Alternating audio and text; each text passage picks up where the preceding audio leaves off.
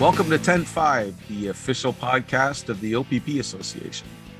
I am Scott Mills. And I'm Josh Jutras. We are the strategic communications coordinators for the OPP Association and your hosts for the 10.5 podcast, the official podcast of the OPP Association. The OPP Association is the sole bargaining agent for the close to 10,000 members of the Ontario Provincial Police in Ontario, Canada. Our members are focused on our strength, and we aim to provide important information to our members and the public about matters that affect policing in the province of Ontario. And on this episode, we are pleased to be joined by Provincial Constable Eva Ratnakumar of the Highway Safety Division in Mississauga, and we're talking about a day in the life of a rookie in the OPP. Welcome to the 10-5 podcast. Thank you so much for having me on today. It's great to be here. Well, Eva, we are uh, really excited that you agreed to come on uh, our podcast, and it's always nice to hear directly from our uh, members about real life as an OPP officer. And uh, we know we know that you are quite involved in the community, and uh, we look forward to our discussion about your professional work as a police officer as well as your volunteer work. So let's start and let's talk about you. Can you let our listeners know a little bit about you and what you do at the OPP? So, policing isn't something that I've wanted to do for all my life. It was almost uh, like a calling for me about 15 years ago. Uh, I was completing my bachelor's degree in criminology at the time, and I was exploring uh, different career options when I had an almost aha moment. Uh, since that time, I started focusing all my efforts towards getting a job in policing. I finished my bachelor's degree and went on to finish a master's degree in criminology. And then I got involved in the community through volunteer work and got a job in private security as well. Um, so while doing that volunteer work, I learned more about the OPP and I was almost immediately drawn to them.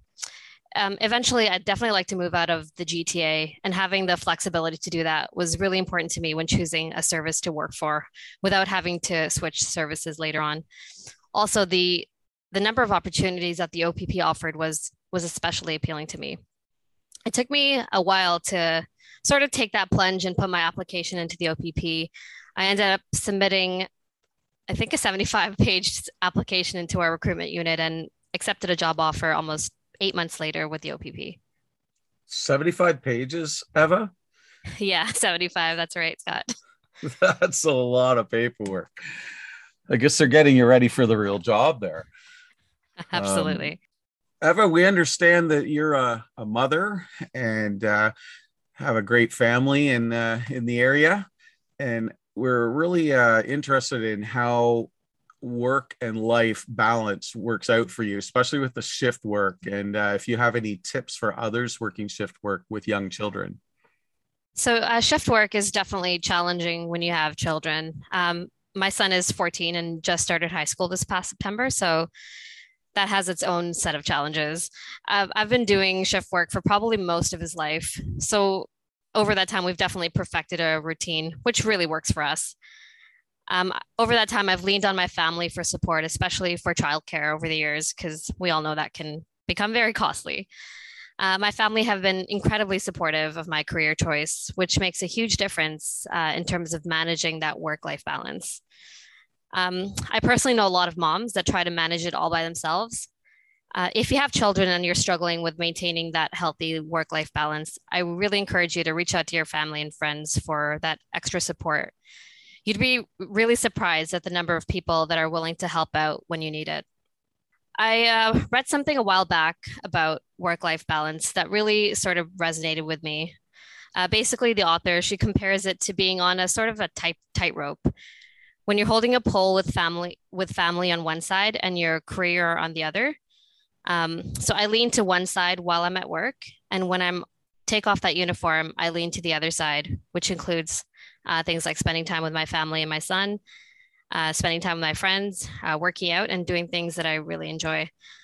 Uh, for me physical fitness is a huge part of that healthy work life balance. Uh, during the pandemic with all of the gyms closed i took it upon myself to invest in a Peloton indoor bike. And I absolutely love how I feel after taking that ride.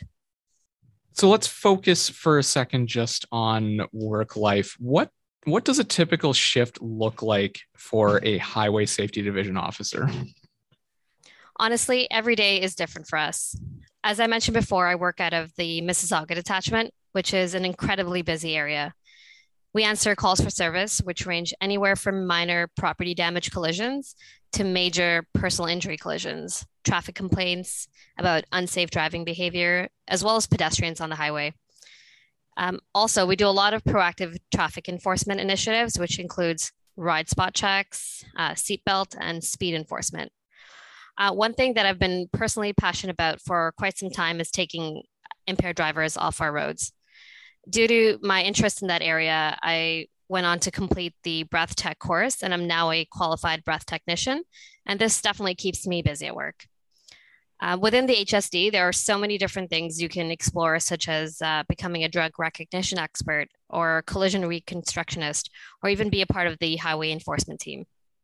You were formerly with the uh, Toronto Police Service. And for our listeners, for full disclosure, Eva was a parking enforcement officer in Toronto uh, prior to joining the OPP. And I was also a Toronto police member at the time. And uh, uh, Eva and I met when she was seconded to the Strategy Management Bureau uh, where she was involved in the modernization process of the Toronto Police Service. And that was a pretty intense process of change. Uh, Eva, you had a chance to see that firsthand.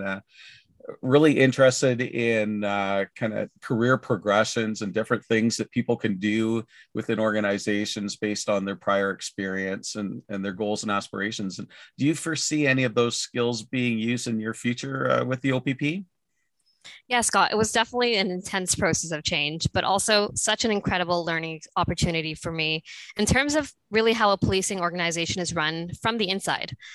Um, I was a project lead at the time for several critical initiatives aimed at modernizing the service, where we provided strategic advice and recommendations to the chief of police for Toronto. A lot of the skills that I had developed while working in that unit are definitely transferable. I've already started using some of these skills with the OPP while assisting in writing an ops plan for our detachment's festive ride team this year. Um, over the past couple years, I've learned so much from my coach officers here at the OPP, my colleagues, as well as my supervisors at my detachment. They have all been so incredibly supportive since day one and contributed to my growth as an officer. I learn something new every single day, and I absolutely love that about my job the opportunities within the OPP appear to be endless. And really, I plan to explore as much about the organization as I can.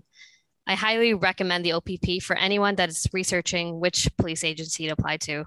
The best part is that we're always ap- accepting applications throughout the year and not just certain times of the year. What's been your most rewarding moment to this point as an OPP officer? Uh, yeah, Josh. So this past August, I had the most incredible opportunity to complete a two-week deployment at uh, Big Trout Lake, which is a First Nations community located about, I think, five hours north of Thunder Bay. I worked alongside KI Police and other members of the OPP to basically attend calls for service for the time that I was there. And during that deployment, I developed incredible friendships with officers from other detachments, as well as some incredible uh, First Nations officers that work there. I'm definitely going to carry some of those great memories uh, from working there throughout my life. Um, working in the GTA, I realized that I've definitely taken some things for granted, such as having access to a fire and ambulance right away. Working in the North really helped put things into perspective for me and forces you to, to think outside of the box. While I was there, I was able to engage with the youth in the community and present to them about internet safety and how they can protect themselves online working at Big Trout Lake was definitely the most rewarding experience for me as an OPP officer, and I'm really hoping that I'll be able to go up up there again in 2022. Great work, Eva. I'm a big fan of what you do, uh, and uh, so glad that you're you're serving our community with the OPP.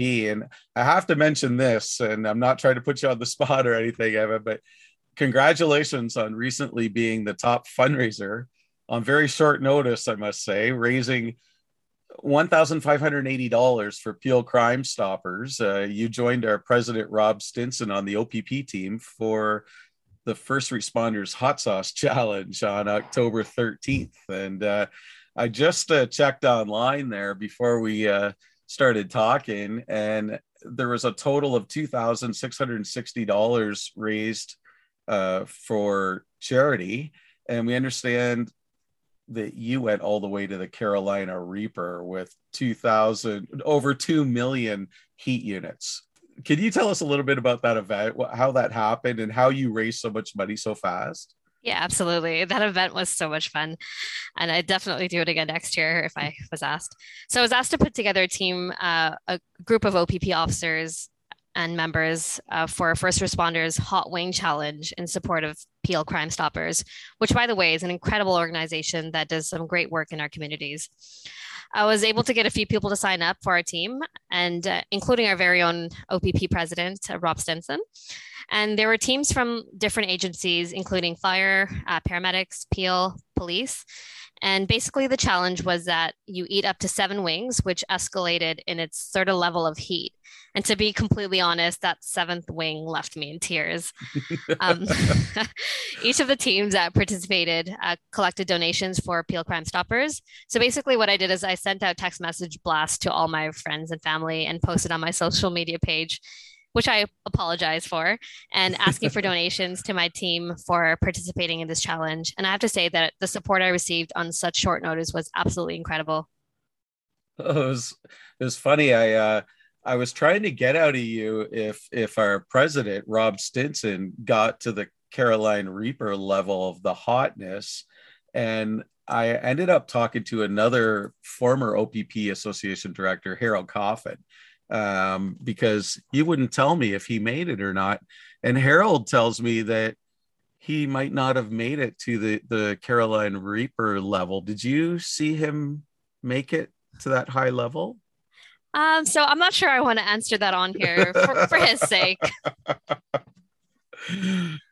well, it's uh, so it's such a great collaborative effort. It was great. Rob came down for it too. You know, the the UOPP people out there, the you're willing to to do anything for a good cause and thanks a lot for doing it and thanks for everybody that participated absolutely and when when we checked for the winners the opp were the top fundraisers in that event followed by the peel paramedic services the peel crime stoppers and the mississauga fire emergency services so congratulations on a great job uh, and uh, personally, I hope to join you next year. I want to see if I can ring that bell at that high level as well. Maybe we can get Josh down there too. What do you think, Josh?